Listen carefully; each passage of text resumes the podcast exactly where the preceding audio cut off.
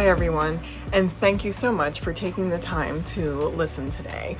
We are incredibly excited and honored that Sara Male agreed to be our first interview for Life Between the Notes. We are also thrilled that the Reading Musical Foundation is supporting her interview with their sponsorship. The Reading Musical Foundation has advanced and advocated for music education in appreciation in Berks County since 1926. Signature programs of the foundation include RMF Scholarship Program, which provides over $200,000 in annual scholarships to Berks County music students. Operation Replay, an instrument recycling program that provides used instruments with deserving student musicians, as well as an annual grant program that provides more than $300,000 for music related projects in the greater Reading community.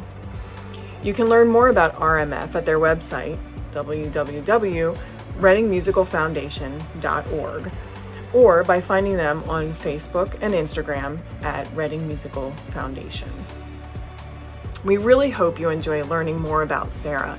This was an inspiring interview, and personally, I came away from this with renewed energy in being a professional musician and the abundant opportunities that surround us in this area. We hope you enjoy learning more about Sara's life between the notes. Welcome, everyone, to Life Between the Notes, where we're going beyond the bio and bringing you interviews of your favorite South Central Pennsylvania musicians.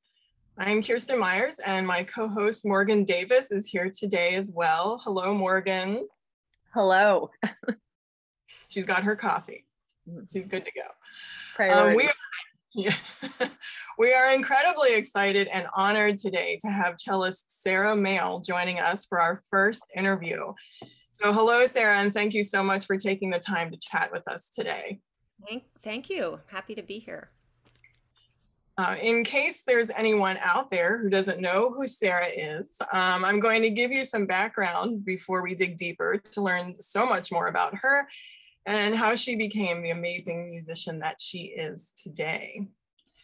Um, Sara received her Associate of the Arts in Music degree from Victoria Conservatory of Music in Canada, where she was presented the Principal Emeritus Prize.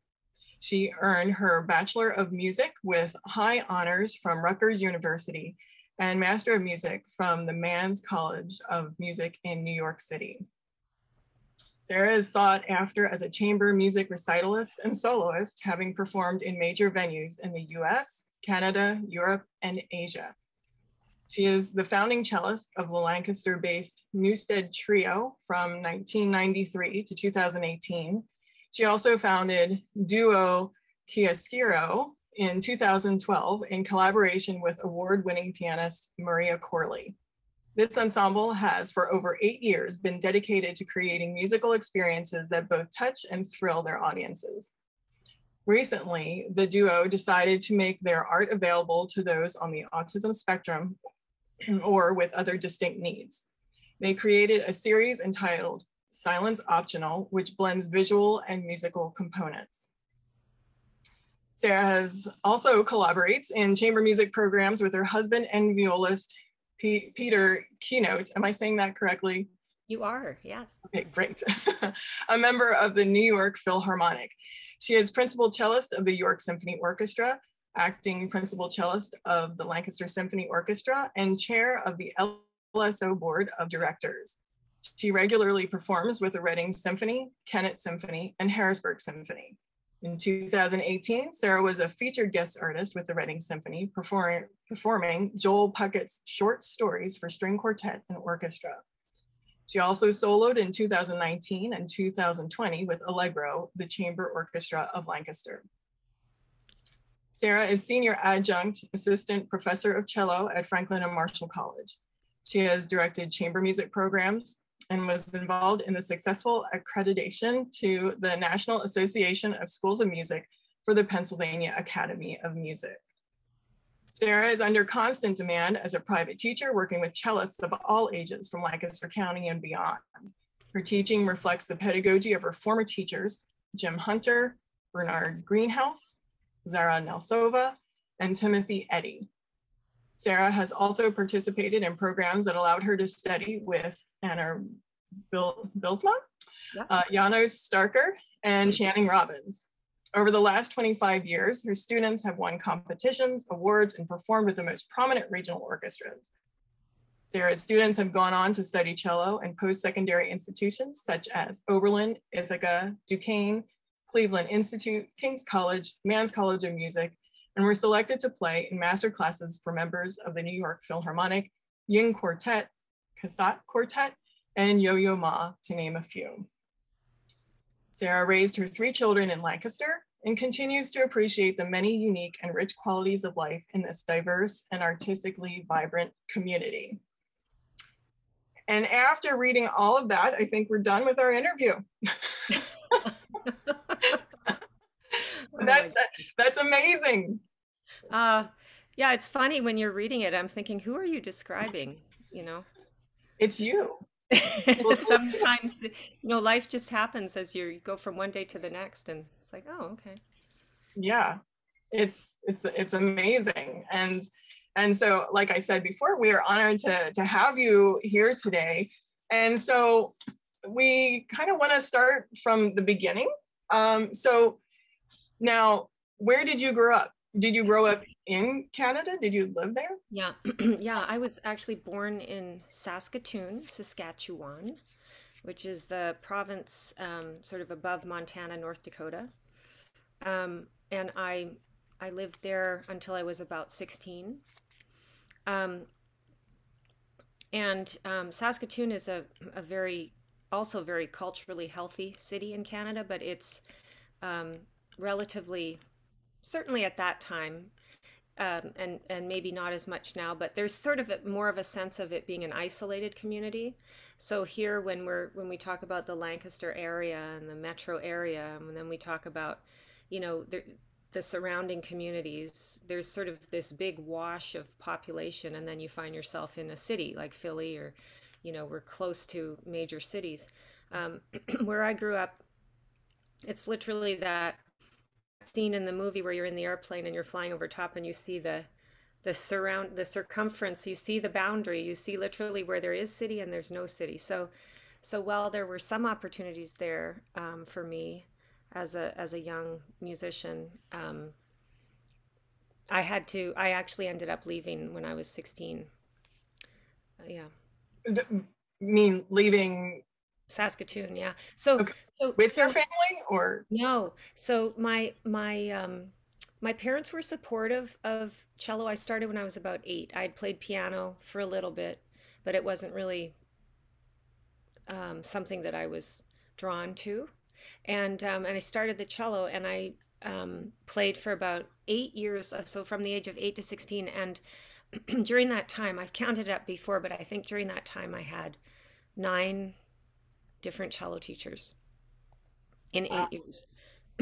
it wasn't because I was a problem student just so you know they weren't passing me from at least not not from my perspective but the, the the thing was that the saskatoon symphony which again um, was was quite a remarkable institution for that community.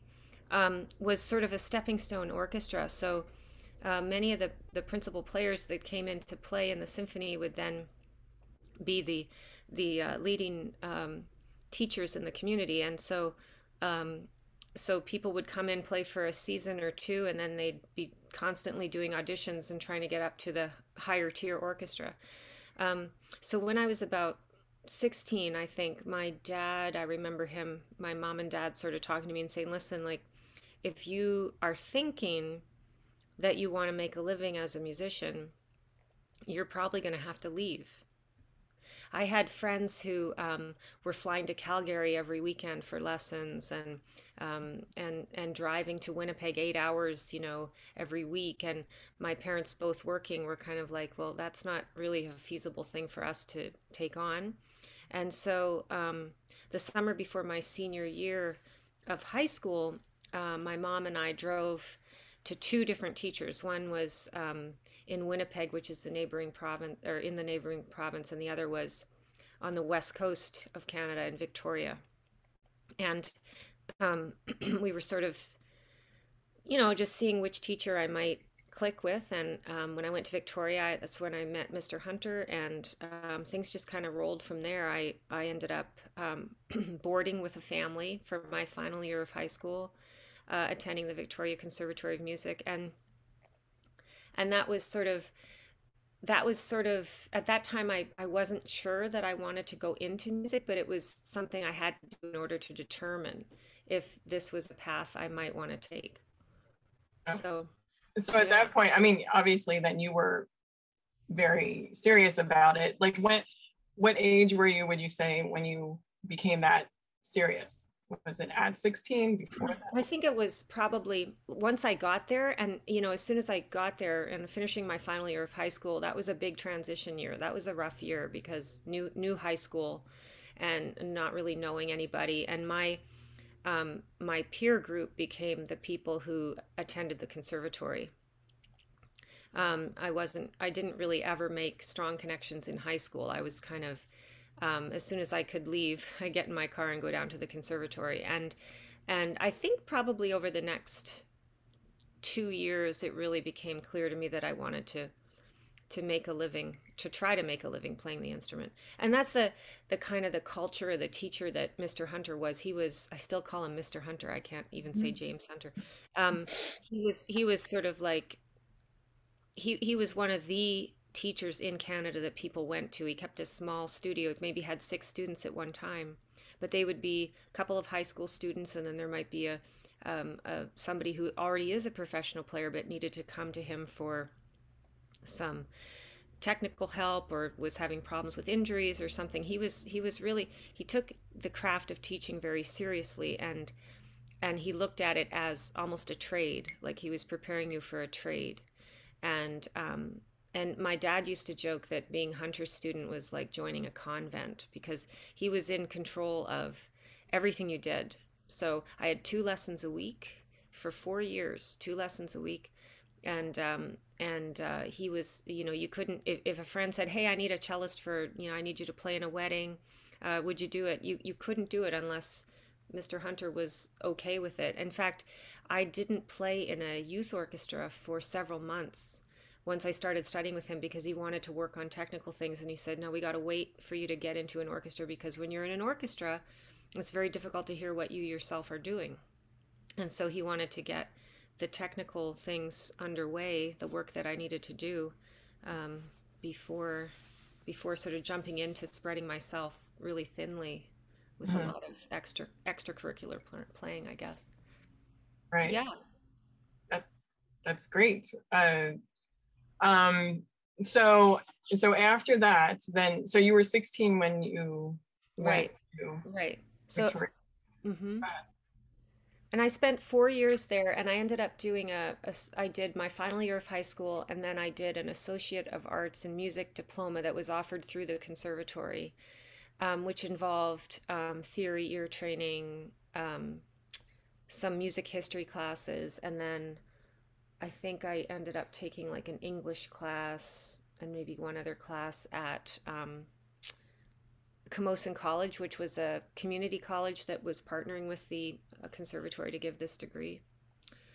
And um, and then from there, I went to the east coast of the U.S. to Rutgers University, and they were able to transfer credits so that I entered a third year um, bachelor program in music performance.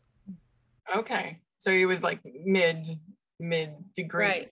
Yeah, you- yeah. That that was culture shock, I tell you, coming mm-hmm. from from the west coast of Canada, which which, you know, and I was so lucky because in Victoria, which is a stunningly beautiful city, but I could like on my lunch breaks walk to the beach and just like, you know, have my lunch on the beach. And then I go to Rutgers, New Jersey, which is not so much idyllic.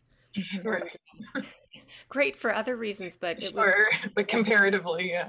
Can you imagine my first few nights in Rutgers? I'd never heard a cicada. I had no idea. no. I was so shocked. I was really lying awake, like with these huge eyeballs looking at the wall. Like, what is? Well, that yeah. would be culture shock because that's like an alien noise. yeah. yeah. Yeah. I, I, mean, I remember like hearing those when I was like seven years old and crying because I didn't know what was going on outside. Yeah. I had no idea what I was getting myself into. But anyway. Yeah. You know, Sara, it's so interesting. Uh, you talking about that experience of like moving to get what you needed, um, yeah. and then having a really influential teacher. You know, and the way that your mm-hmm. teacher approached like that craft of teaching, mm-hmm.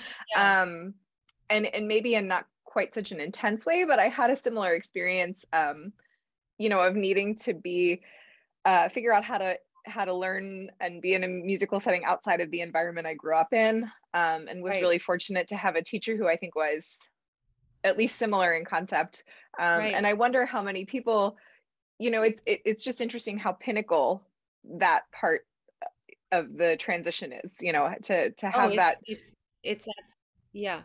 Mm-hmm. It's absolutely key, and I think, um, and what one thing I think we can say about our community that we live in now in the Lancaster area is that uh, we are so fortunate to be able to find you know really really high quality instruction not necessarily just in music but sports and in uh, visual arts and and um, all, all, sorts of areas that we are so fortunate um, to be able to find that because you know every now and then my mom still says to me oh my gosh you know maybe we shouldn't have you know maybe you left home too young because that was that was kind of big you know to to leave home at I, I you know final year of high school and I had my own car and I was you know and it was it was big um mm-hmm.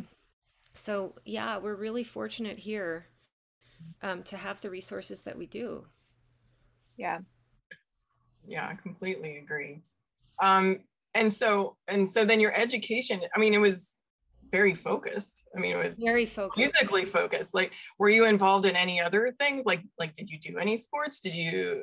Or... No, I mean, before I before I moved to Victoria, I um like up until I guess eighth grade, I did basketball and track. But then it was kind of like it was just too much. I just had to had to focus on one thing. Um, and then certainly once I was um, in Victoria, I all I did was was practice. That that was what I did. And I'm not I have to say that I'm I've never been somebody that can sit down and do 4 to 6 hours a day. I it's I find that really really really difficult. I was not the person that was, you know, putting that in, but I but I but I was in a way. I mean, I was still I would still go to the the the conservatory and practice maybe 3 hours tops. Then I found it was just counterproductive. Mm-hmm. Um, and um, but I I didn't really have any other. I mean, the people I hung out with were people who were doing the same thing.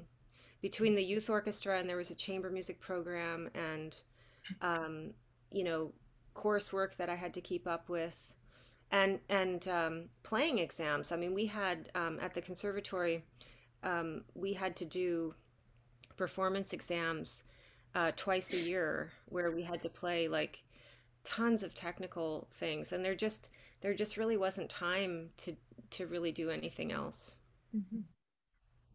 wow yeah and so we're how how was that for your family now did you have any brothers do you have any brothers or sisters or? yeah i have um i have a older brother and older sister so both of them were sort of out of the house when i left so yeah my parents kind of experienced like everybody just kind of busting out at the more or less the same time.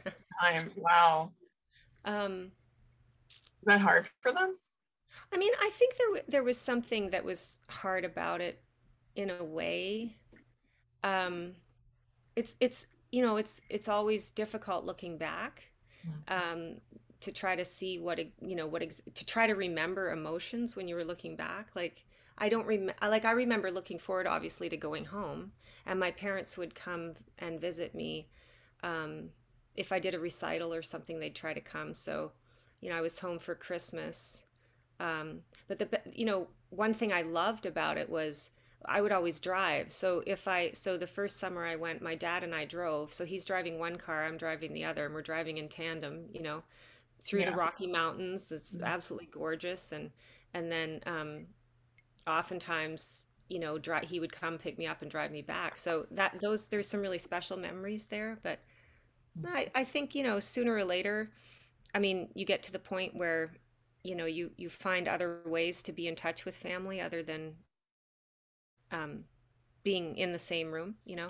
And obviously back then, I mean, it wasn't quite prehistoric, but we didn't really have the, you know, the FaceTime and all that kind of stuff, right? So it was a little different. Lots of letter writing, and I still have letters, you know, that my my dad wrote me and my mom wrote me, and those kinds of things become really special.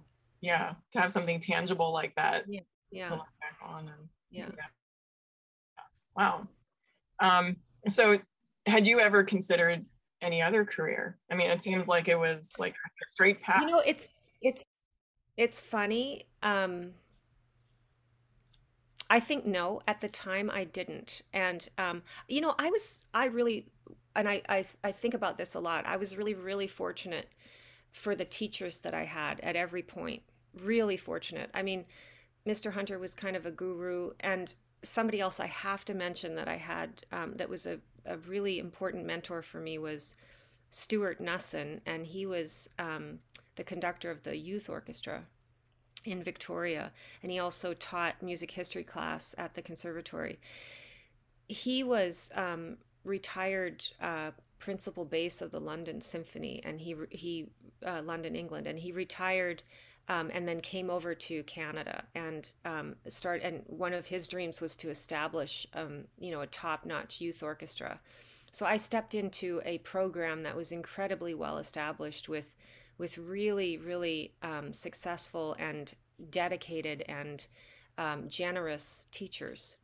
Um, Stuart Nussin was this like huge over, he would have been like 60, 65, late 60s when I met him, rode a Harley, shocking red hair. He was really intimidating. And I used to have orchestral excerpts lessons with him in a, in a room that not much bigger than a closet. And I used to like be so nervous for those lessons, you know, days in advance but he ended up being you know kind of a good friend and supporter and i mean i was just really fortunate at every step to have to have that kind of influence um, so i i think that i recognizing um, that i was able to study with certain teachers sort of made me feel even more dedicated to trying to make it work for myself you mm-hmm. know to to really put in as much work as i could to to take advantage of the opportunities.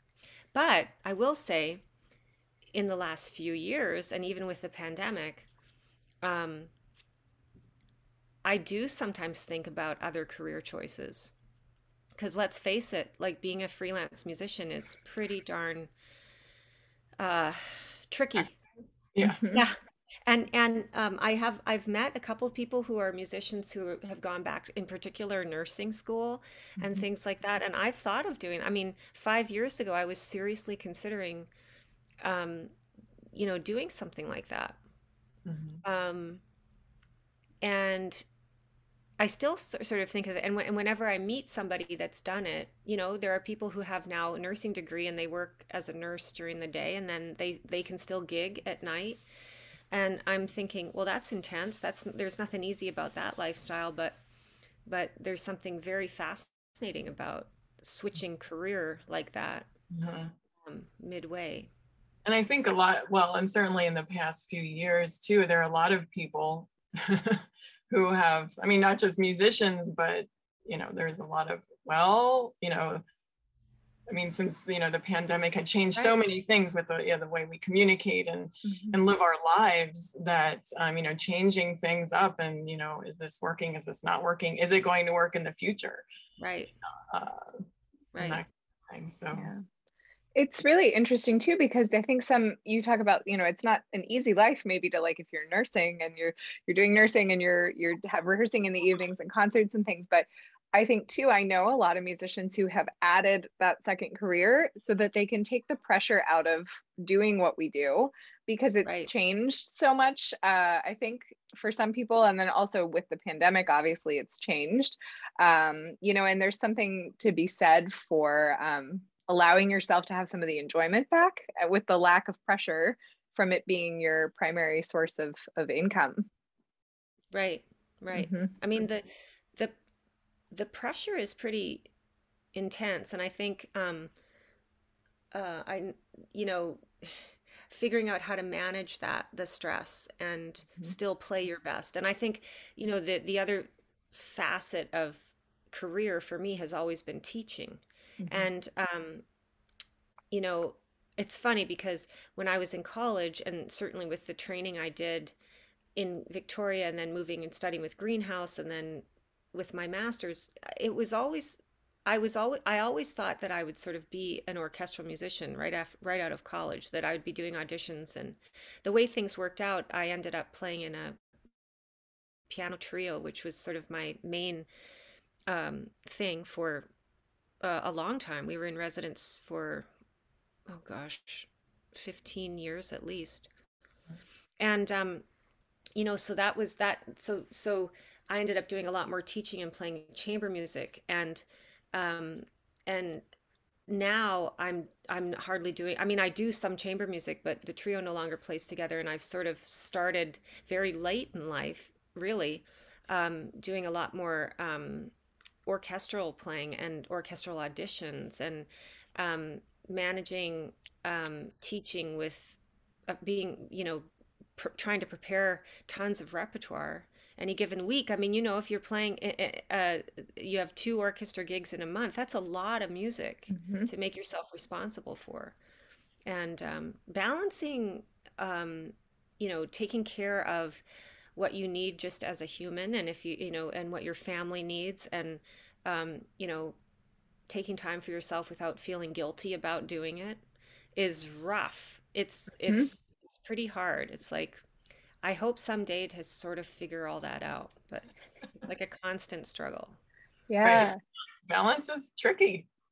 It's... Yeah. I, I remember asking uh, a teacher one time about balance, or maybe it was someone, maybe I didn't, there was a small class I was in. Um, it was like a week long class. And I don't know if it was me that asked the question or someone else, but I remember the answer because um, there was only like six of us in the room. And, and I remember the answer was sort of like, balance doesn't exist you know they said well how do you balance it all and and this, the teacher was like that's not a thing you know it's yeah. like sometimes you feel like you're getting it and then something yeah. will change and it the whole thing will be different and it's like something about that was very helpful to me to think like oh well you know sometimes it'll feel really good and sometimes it'll yeah. feel like i don't know what i'm doing right you don't have mm-hmm. to reach like the the the point where you have everything figured out it's just a constant mm-hmm. you're constantly adjusting yeah. yeah you're always adjusting yeah. yeah and you're it's it's interesting I, I really enjoy hearing other people not enjoy hearing other people's struggles but i enjoy hearing people be honest about the difficulties of balancing what we do yeah. um, and yeah. feeling like you're doing a good job at it um, but then also enjoying your your day-to-day life absolutely mm-hmm. yeah right and they you know i've heard that you know you, you can have it all but you can't have it all at once you know right. like you can you know pursue certain things at certain times of your life and that kind of thing and and that's just kind of especially like if you have a family children mm-hmm. or, you know what mm-hmm. and and because i mean your focus has to be somewhere it can't be you know at all the you know you can't multitask everything you know your entire life right right right well how how old are your children now so my my son is going to be 24 in July, and my daughters, I have twin daughters. They're going to be they're turning 21. Wow. Yeah, crazy. It goes by very fast. Yeah. And um, my kids are all athletic. They're not they they. I mean, they didn't pursue music really past you know sort of singing in a children's choir and playing violin at the elementary level. The girls played cello for a little bit. I have the cutest picture ever of them playing cello, which is just as close as we're gonna get. But um, anyway, they they they I think they you know they were around music always and um, have gone to many many concerts, many many rehearsals. So I feel like they've they've got sort of a dose of some good music vitamins, but not their not their thing. So my my son um, played baseball up through college, and my daughters play softball. So okay. my other life is is um, like softball baseball mom, which is one of my favorite roles ever. I love it, absolutely love it. So um, and and you know um, there are I I've I have to confess to being, you know, when I first started teaching before I had children, I, I was so frustrated with the, the students that would say in the spring, well, I have to change my lesson time because I have lacrosse or I have, you know, whatever. And I would get so frustrated and coach, I can't miss this and I can't miss that. And I'm thinking, gee, you know, and, um, and while that's still, you know, something I have to work around with some of my students who are doing a couple of different types of activities, um, I've really come to appreciate the similarities between being a musician and being an athlete. Mm. And I and and it, it, you know, for example, this past um, semester, um, I I've I learned so much from my kids and from what they go through, what kind of training they go through, what what kind of mental preparation they go through, and um, in fact, um, um, I've found some of the books that my kids read extremely helpful. Uh, my daughter Effie was um, pointed out a book to me that's called um, "She the Confident," and it's about um, it, it's designed for softball players, and it's just about the mental game and preparing your confidence and and and tactics you can use to um, play your best. And I'm thinking this is so similar to being a musician. The only thing that's real, I mean, it's kind of like our instrument is our playing field and how we train, how we warm up, how we think, how we do drills. It's so so crucially important. And and I think that um, it's. I mean, I could talk about this for hours. Just the the parallels um, that are so fascinating. And and I think that in my teaching now, I've learned over the past few years, and again, in particular, when my my son went to college, and just seeing, you know, some of the the team building things they do, the books they read uh, as a team, um, drills, their work ethic. And I've tried to use that um, in some of the lessons now that I teach and talking, especially to high school age kids. Mm-hmm. You know, because, you know, quite frankly, being an athlete um, is cool. And and and being a musician um, doesn't necessarily get that label. You know, um, you know, we, we don't necessarily get that um, recognition for the the physical feat um, and um, so if you can draw parallels for students and show them that hey you know like trying to get this finger action absolutely precise that's learning a skill. The same way as you know making sure that your stance in the batter's box is you know making sure you're using your hips you know it's it's exactly the same thing. And and um, it's been a really interesting um, revelation for me just that i've learned from from my kids it's really fascinating mm-hmm. this is so interesting to me this was like a big driver for me doing my yoga teacher training oh, uh-huh. and uh-huh. i'm doing like a mindfulness um, meditation coaching certification right now um, but athletes i mean i just feel like we we missed the mark for a lot of years understanding that we should be training all these components of ourselves at the same time you know that athletes are so open about really training everything about what they do what they're eating how they're thinking you know how they're resting um, how they're training their mindset going into mm-hmm. a game or a match or whatever. Um, so I, I just i'm i think it's i'm with you. I think it's totally fascinating. Yeah. Wouldn't it be wouldn't it be amazing to just kind of like build a training program that was more holistic like this that was based on um, what we know from from the from the sports world and like you said i mean their their their diet they're you know mm-hmm. making sure they get sleep like you know they have a they have a curfew for goodness sake when they when they're mm-hmm. playing tournaments you know they can't stay they they're they control their behavior so that yeah. they're they can reach their peak performance mm-hmm. and yeah. um it, it's i mean we talk we talk a lot about the stress of being a musician and like you know having to you know play a solo in an orchestra concert or or um, you know or perform for an audition.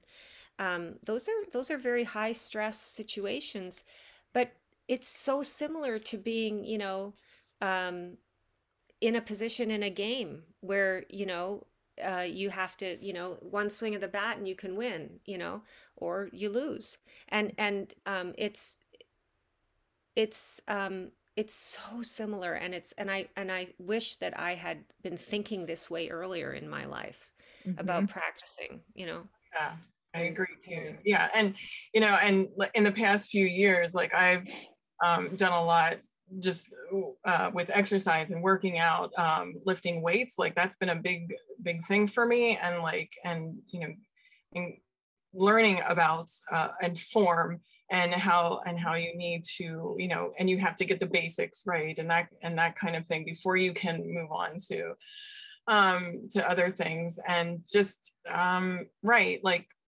building your body you know and feeding your mind and and all of those things uh it's it's it's all related. And your your body is is part of your instrument.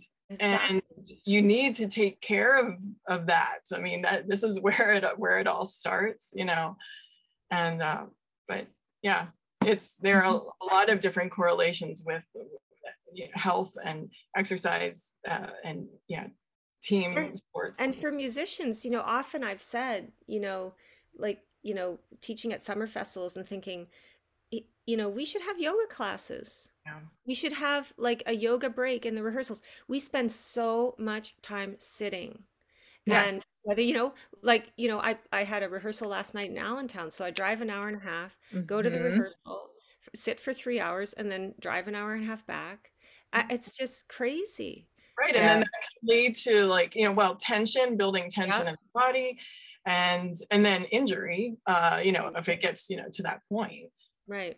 Mm-hmm. it's fascinating and and um you know if i ever i mean yeah now that we're talking i realize how how inspired i am about this project. It would be really interesting to just spend some time researching mm-hmm sort of developing a method of movement for players mm-hmm. before they practice and talking about you know what you know what how important it is to eat healthily and um, make sure you're yeah. sleeping and because that's these are all the things we don't do particularly when we're in, when we're in college and we're in the intense intense time of preparing lessons and preparing recitals and and we are so not sleeping and eating right and you know mm-hmm. so it's as you're saying yeah that in college especially and you think college athletes you're talking about your children.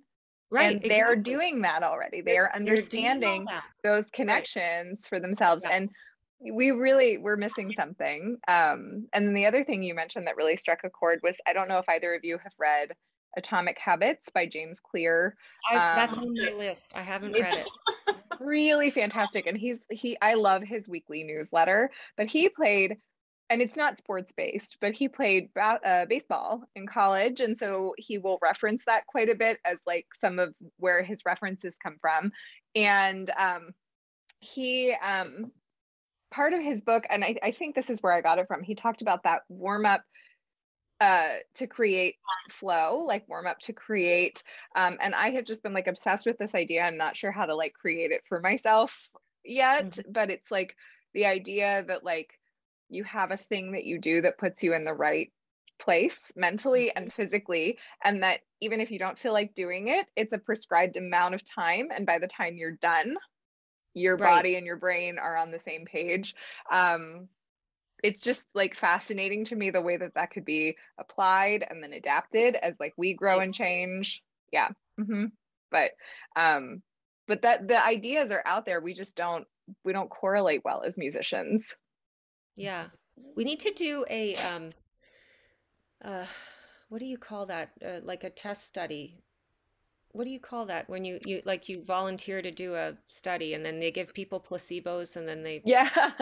totally blank. Uh, trial, like a trial. A trial. Yeah, we need mm-hmm. to do that. We need to have some musicians that we don't we don't uh, uh, apply any of these uh, tactics and others that we do and see how they mm-hmm. feel and it's really because you know we all play because when we when we're playing at our best there's nothing there's nothing in that feels better than that than having mm-hmm. like a really great performance or an inspire or playing with inspiring musicians like that's why we keep doing it and so wouldn't it be great to just increase the odds that our successes are going to be more numerous than those concerts where we just kind of feel well meh you know mm-hmm. it was I wasn't able to get my focus or I wasn't able to really emote or feel comfortable or mm-hmm. yeah it's it's great. And um, the other thing that I spend a lot of time thinking about and I could spend all day trying to get right is practicing. How to practice. Just how to practice. Oops i'm getting a phone call standby. Um, uh, anyway um, you know like how to make your practice you know the funny thing is i'll never forget a teacher telling me in college because I would, you know, come come for a class and how are you doing? Well, I'm I'm so overwhelmed, you know, I don't have time to do anything. And he said, you know, the funny thing is, college is when you do have time to do things. You don't realize that once you start working, then you don't have time. Mm-hmm. And one of your greatest goals is going to be to figure out how to practice efficiently. Mm-hmm. And that is like that is such another fascinating subject. Right. Yeah. Efficiency in practice is and you know it's it yeah. comes down to i think it comes down to it's it, this sounds crazy but i think it comes down to practicing so that you don't make mistakes mm-hmm. you know don't don't so be be so in control of everything you're doing in your practice that you simply don't make a mistake mm-hmm. um for string players in particular that's that's uh, you know well for everyone really but i mean for us you know to misplace a finger in our and we're out of tune. So you you so my a lot of students say well how do i improve my intonation? I said well you just don't play out of tune. And it sounds ridiculous but that's the truth. Right. you slow things down you listen you get your focus you use a tuner you use a drone whatever but you just have to play in tune. Mm-hmm. right well and it i you know it comes down to being uh you know we throw this word around a lot these days but being mindful and and and focus like you said which uh, I don't know, especially these days, seems very difficult um, to achieve with all of the distractions that we have going on. But you know, I when I am playing my best, I am only focused on the music that I am making. I am not worried about who's listening. I'm not worried about, you know, I'm and you know, it's just you're in the zone, right? right. And um yeah and it's just and it's, it's just being aware uh, and only focused on what you are doing yeah having your head in the game yeah yeah yeah exactly yeah because as soon as you're distracted by something else and but yeah we have to bring that into our practice and really you know a, a, a 20 minute practice session can with that kind of focus um, can be certainly more beneficial than a you know a three hour of exactly. You know, oh, I'll go look at my phone. Oh, I'm going to do some homework, whatever. You know. Yeah. I'm curious how you ended up in Lancaster. Yeah. Yeah. Yeah. I um. Well, I ended up playing in a piano trio that became in residence at the um, and so we met in college um, pianist and violinist um, and um, we ended up being in residence at the Pennsylvania Academy of Music. Um, the violinist happened to be the son of the founders, and he and I, he and I got married. So um, that was how that happened, and so yeah, we were here for. I mean, our, the, I mean, I've been here since '93, mm-hmm. um, and uh, yeah. And so. you stayed. I stayed. yeah. Well, you know, honestly, this is this is um you know, again, here I am. A, I mean, I'm, I'm an American citizen now. Um, I still have my Canadian citizenship, but I, again, never thought I would be anything other than a Canadian citizen. I mean, I thought I might go to school in the States and then go back to Canada originally. Um, but as we all know, things things um, are rarely, especially at that time of your life, you know, things can take drastic turns. And um, so, but you know, Lancaster, this area is a wonderful place for families. It's it's a um, I mean, Lancaster City uh, is has really become culturally extremely rich, mm-hmm. um, and so it's it's it's sort of a desirable place to live. I think in many ways. Yes, that and that and that it's also you know the um, it's close to the metro areas. Yeah, Philly, yeah. Baltimore, New York. Yeah, yeah. So um, again, we're really fortunate. And you walk down downtown Lancaster, and it, it's just you know nice restaurant after interesting galleries and shops and vintage places, and you know it's bookstores, and we're really yeah. fortunate in that respect. Yeah. Mm-hmm. What is your one of your most favorite things about being a musician in this area. Well, you know what I've come to appreciate, though it, it it's also maybe s- sort of like I think a lot of things with being a freelance musician, what you might call a favorite thing can also be um, a uh, not you know something that's a challenge. Um, but but I like that um, that I I'll often get emails asking me to play for things that I didn't see coming. I like that part of being freelance. I like that sort of email where it's like, "Hey, can you come play here? You can come play there." I like that. Um, I mean, when I was playing with the Newstead Trio, um, I I loved. Um, I mean, there was a time where we had we had management and we were doing sort of road trips and you know um, driving to communities that we'd never heard of and playing concerts and just meeting people and um, uh, playing in different venues. That was that was really fun. Um, and I think now what I appreciate the most about about being a musician is just sort of the unpredictability of what a concert can be or um, what an audience response can be or you know meeting new people or meeting meeting new musicians that you haven't played with before um, you know being inspired by somebody's uh, solution to a problem that you know affects all of us like uh, keeping a extra uh, black outfit in your car in case you forget your pants when you drive two hours from home to play a you know um, you know what i mean? Oh like, i showed up to a gig without my oboe so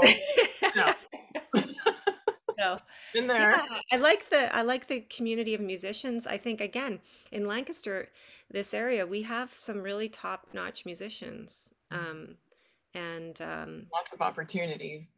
Yeah mm-hmm. yeah and i'm i'm really enjoying my work um, with the symphony lancaster symphony i uh, this is a whole new learning curve for me being on, on a board chairing a board yeah, so when did you start that like, um, so let's see. Our current executive director, Guy McIntosh, I think he invited me to be on the board in April of 2020. So I joined the board just, you know, during the pandemic. Mm-hmm. And um, and then I um, s- started chairing the education committee for the symphony and then um, became uh, board chair in, I believe, July of 2020. No, 2021. July 2021. I think. Like, I don't even know what year it is. It's all just kind of like, you know, um, that whole year is that way. yeah, exactly. So, and you know, the symphony's in a position where um, a lot is completely new. Um, we're, we're sort of, um, you know, as, as, as is the case um, for for for many um, regional orchestras or even arts organizations, the pandemic, as horrible as it was, was there was there is a silver lining for for many of the organizations that it was a time to pause and and really look at how things are going and and what direction you want to head. And i think that as we're we have a new executive director we have almost a completely new board um, we are looking for a new music director. Um, this has been a, a really, really um, exciting uh, time to to sort of rebrand the the symphony, keep what what has been working, and and obviously after seventy five seasons, I mean it's an institution in itself. There's a lot of um, wonderful things about the organization, and then there were a lot of things that um, that that we felt we wanted to um, sort of change and and uh, reconnect with the community. And that's become a lot of it's a lot of work um, and and for again with orchestras you know it's it's always a struggle to figure out you know how to get how to get your audience to come how to how to um, broaden your audience how to diversify your audience. But um, i think these are challenges that the current board and um, executive director and staff are really putting as priorities. So it's it's been uh, you know it's funny because i think that for me to step into doing s- sort of volunteer i always wanted to volunteer. I never and i could never find time. And it was i was always thinking well i got to go and help out at water street rescue mission or do something you know for the y or whatever. But I've ended up becoming involved as a volunteer with something that's really near and dear to my heart, which is, you know, the health of an orchestra, just in mm-hmm. general. How do we how do we promote an orchestra um, at a time where you know even the even the historically traditional audiences are turning more to wanting to watch something in the comfort of their own home, seeing something virtually, joining, you know, joining a joining a concert that's happening in Vienna, you know, because it's being broadcast, you know. It's so it's it's a it's a really significant challenge. Um, but but if we're going to, you know, I feel like if we're going to as teachers encourage kids to students to follow a career path as a musician, then we really have to be dedicated to the health of the regional orchestras that they're going to end up playing in. And um, so, yeah, so that's been very, very um, enlightening for me, and just um, I'm I'm inspired again to sort of study um, how how successful regional orchestras why they're successful what makes them successful how do they best fundraise how do they what are you know how do they tap into their community? Um, it's really amazing. Yeah and i'm sure there's a, a learning curve to all of oh, that. it's it's crazy. I mean even this morning i was you know i'm sitting waiting for my husband at an appointment and i'm reading the little book of boards you know to try to like just just keep my head again it's it's keeping it's the challenge of keeping staying focused on what's really important and not letting a barrage of unimportant things um, take up residence in your brain waves you know? Which is in- that's uh, yeah. increasingly more and more difficult.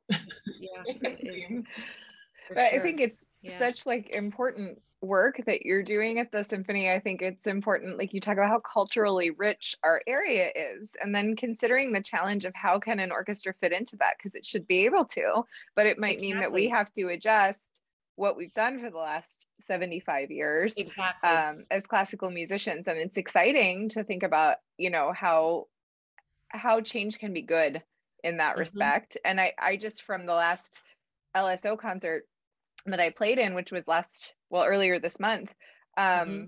seeing the enthusiasm of the musicians and the audience and you know seeing good things happen that way and knowing that things yeah. good things are happening right things are happening and it, when you create momentum you know what follows yeah. that so i just think what you're doing you're already seeing you know payout from that but it just is you know we stay in lancaster because of the culture because we have those things available to us um, mm-hmm. but then you know the the responsibility as musicians is to figure out how we fit in mm-hmm.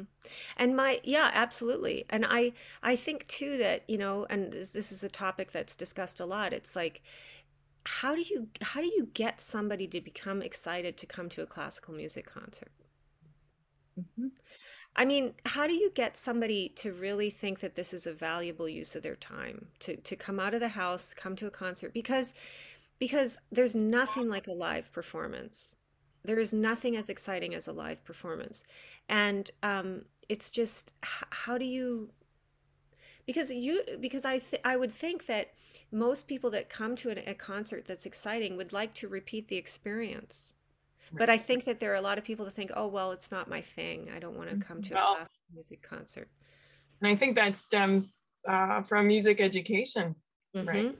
In our schools and getting out there and uh, we, we ha- you have to show the kids um, mm-hmm. what it's like, what that experience can be like. Um, and I don't know, that's, to me, that's where it would start. Yeah, yeah, yeah. Um, I think even like with my kids, you know, I know they would enjoy. Yeah. I mean, they they they've come to some concerts and they, but it wouldn't necessarily be something that they seek out, you know, right. as as early, as young twenty year olds. But it's it's just so exciting. It's like trying to get somebody to read a book that you think is fascinating, and once they start, they can't stop turning the mm-hmm. pages. Mm-hmm. But they wouldn't necessarily have taken it off the shelf.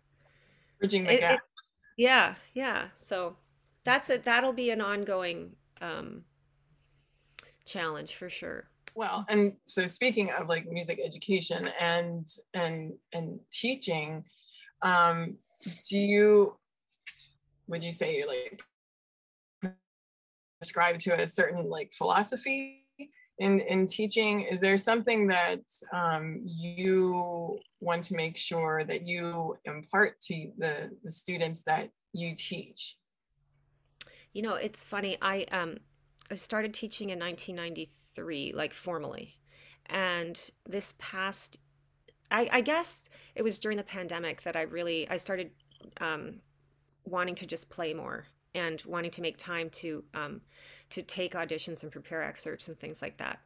And so I um, I did scale down the number of private students that I have, and um, I had up until that point accepted almost any student really that wanted to study because I remember one thing from Mr. Hunter and that was he would always say you really can't you have to you have to go into teaching a student assuming that they they can be great at the instrument right? That they have potential. You can't say oh this person doesn't have potential.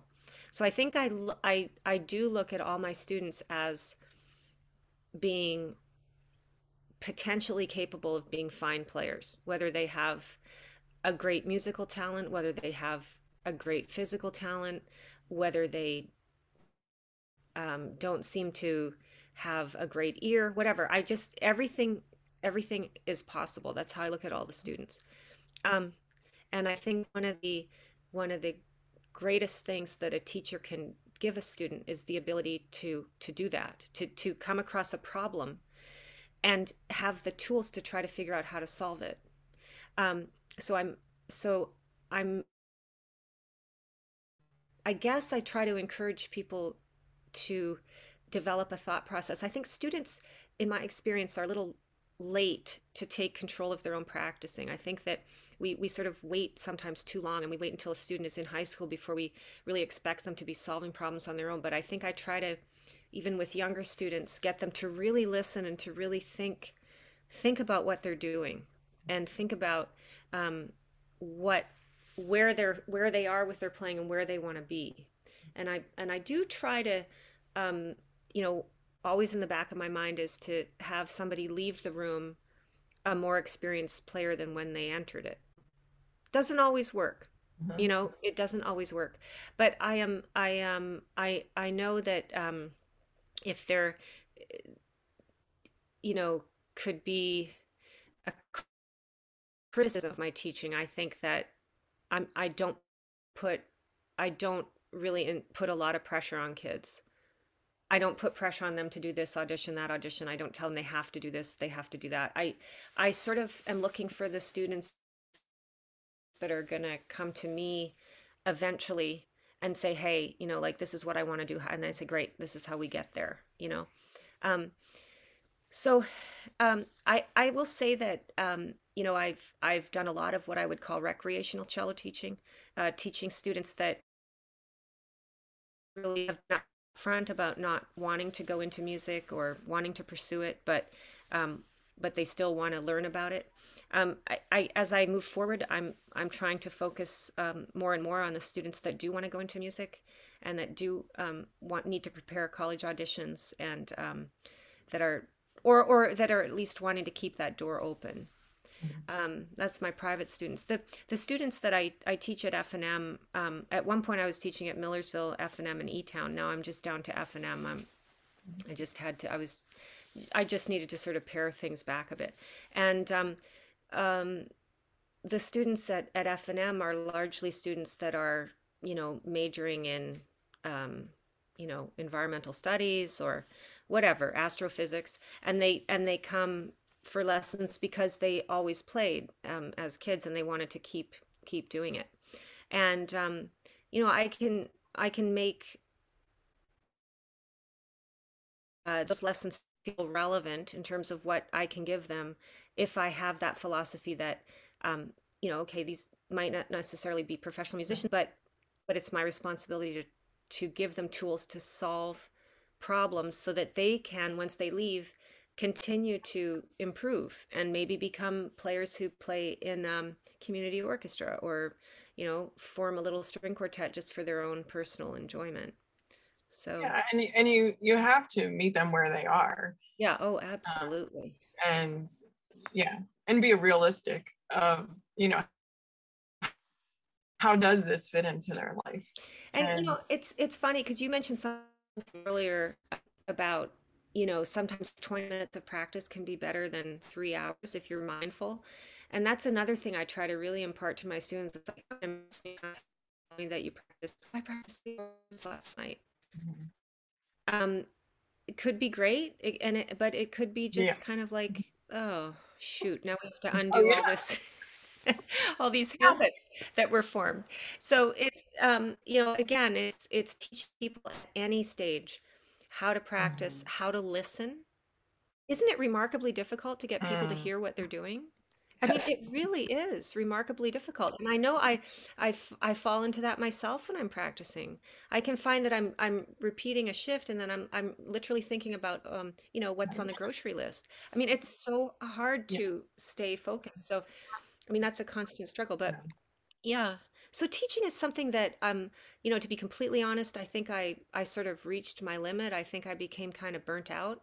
Mm-hmm. Um, and I'm trying to um, scale it back so I can approach it with sort of renewed inspiration.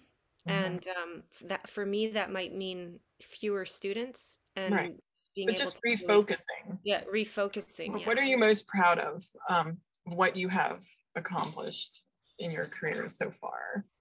Gosh, now if you hadn't said my career, I would have said okay. my kids. All right. Well, um, but because you know what, you know what, and, and I don't know if my kids will listen to this podcast, and I do have to clarify one thing. Even though my my kids were like you know disciplined in, in terms of athletics, they absolutely do and did party. I just have to say that because I don't want people, you know, my kids might listen and think, "Oh, mom, you portrayed us as sports geeks," you know. So anyway, they do have a good time also. But um, so in my career, what am I most proud of? Um, gosh, you know, I'm I'm not you know i'm i i quite frankly struggle with confidence so it's really hard for me to like say something like that one of mm-hmm. the i think i've i'm i'm i'm sort of proud of the fact that i've started doing auditions at my mm-hmm. ripe old age i really am like i recently did the audition in york and then i just recently did one in allentown and pre- just preparing for that and showing up for me just yeah. to show up my goal was just in York and in Allentown was just I just want to show up and I want to play the first round and feel like I'm not losing control because of nerves. Mm-hmm. Or feeling like, you know, what am I doing here with all these young whippersnappers? And um, so just, you know, I guess being proud of being able to set aside the time to prepare for something that is meaningful to me. Um, having said that, I don't want to do that anytime soon again because it was really it's you know stressful. It's stressful. Um, I guess also I'm I I'm proud of uh, students what students have accomplished and um, you know where they've been a- been able to to go and get you know get places and um, you know sort of be able to to get into a school that they wanted to get into so that they can then start studying with somebody who will then take care of getting them to the next level you know and and um, helping them achieve their goals and for me like actually like um, looking through your bio and i knew that you had your your duo with maria um, mm-hmm. i I don't know, that's pretty special too. Oh my gosh, yes. And and any collaboration um I mean I don't know, you know, Maria would be a great person to sit down and talk to. Uh, she is absolutely fascinating and um, one of the strongest uh, people I think uh, that I know, and great friend and wonderful, wonderful musician. And um, she's a fellow Canadian, though we didn't know each other in Canada. But um, yeah, we we uh, really love playing together. We um, we started this duo chiaroscuro. Oh gosh, it's probably I don't know how many years, but it's been sort of sporadic. And we um, our most recent endeavor was was this um, silence optional series that we we started to um, think about. We were inspired by um, Xenia concert series in Toronto. It's a string quartet that um, started doing programs for autistic audiences. And um, so we thought, well, goodness, that's, you know, that's a that's a community of people that don't come to concerts a lot of times children with special needs or even adults with special needs because they might make a noise or they might need to leave or they might need to move or they might so um, uh, that's something that you know we're hoping to continue to focus on and, and do more and more concerts we did a, um, a virtual concert for a an organization um, I think it was in Chicago. I can't remember. It's terrible. Um, and they they aired what we did, and then they sort of had a physical therapist or a, a, therapist, a music therapist, uh, working with um, their audience and sort of giving them activities to do while they were listening to our concert. That's great. So we'd like to, yeah, we'd like to do more of that kind of stuff. Yeah. Um, because again, it's how do you make, uh, you know, the, how do you take away the the sort of the boundaries that exist in a concert setting that you don't think you you can't talk, you're not supposed to move, you can't make a noise, you're not supposed to crinkle the candy wraps, and you know some of that really is important, but some of that also is viewed as sort of restrictive for for people that want to bring kids who might you know scream in the middle of the concert or things like that. So. Um, yeah we've yes, we take we away still, some of the boundaries. Yeah it's it's a work in progress i mean I anytime i can collaborate in chamber music that's that's i'll yeah i'm in. Absolutely i agree. Um and that's also kind of like with this podcast too like wanted to collaborate with someone else. And and because of the you know connection that we've been missing for the past few years yeah. and that kind of thing. Yeah. Um, but just kind of you know, bringing things together and and working with other people in ways that we wouldn't have before. Right right. I mean even just in this conversation i mean you know both of you are are musicians that that i mean we sort of run across each other and cross each other's paths and we know each other on a certain level but i mean this is a really inspiring conversation for me and i'm thinking you know we should have like a a club or mm-hmm. something, you know? Like a book club. like a book club and just like have a topic and we could go on mm-hmm. and on and on for hours and I think it's a really important support mm-hmm. for for people and just community and um you know as a you know people that from one community to another and, and freelance and we do, we all do that but we kind of feel like we're doing sort of drive-bys we drop in and then we leave and it would be nice to mm-hmm. meet some of these people that mm-hmm. we're playing with on a on a deeper level. Right. So yeah. So, and don't you think too, maybe it's like another thing athletes sort of have figured out is that social exactly. Mm-hmm. Exactly. keeping you know? it a friendly place. Because it right. doesn't have to be the the cutthroat exactly that it is in some areas. Um, which you know, I don't necessarily feel that here. You know, I mean, no, out yeah. there, but I also kind of stay in my own little hole. But you know, yeah, no, I agree. So yeah. yeah, we need music club now. That's right. I think this has been really inspiring, like Sara said. We kind of went all over the place. I hope it wasn't too like you know this this has been a lot of fun and, and thank you for you know volunteering to to be our yeah. first i'm the guinea pig you know I, I i sent you that email and i was like hovering over the keyboard over you know hitting send oh are you kidding? I when I read it, I was like, I was like, oh my gosh, this is so cool. No. But again, I thought, but why you? me? You know, oh. it's like, no, yeah, yeah. You're the That's kind of, person. Well, but well, anyway, it, it's it, it's a great idea, and I'll look forward to to hearing uh, the yeah. other interviews, not mine. I don't like listening to my own. It's hard with editing. And you're like, oh, yeah, it's it's a little painful, but yeah. but I do have to say that you're both inspiring to me in the in the work that you do, and also in how you um, keep up with the yoga and the weights and all that. I am just like I'm waiting for. I'm I've sort of I can hit that a little bit, and then it kind of like it. You have a busy week and then you can't. Yeah. But you know when you start to get that feeling like you're turning into a marshmallow. So that's very yeah. good. Yeah. Well, and thank you everybody for joining us today. And um, for those of you who are listening, um, if you have anyone in mind that you would like us to bring on and chat with, and if they're willing, um, you can always email us. Uh, like I said in our first episode, we do have an email, which is lifebetweenthe notes at gmail.com. Um, in addition, you can find us on Facebook, Instagram, and wherever you listen to your favorite podcasts. So thank you, Morgan, and thank you, Sara. Thanks so, so much. much. Thank you very much.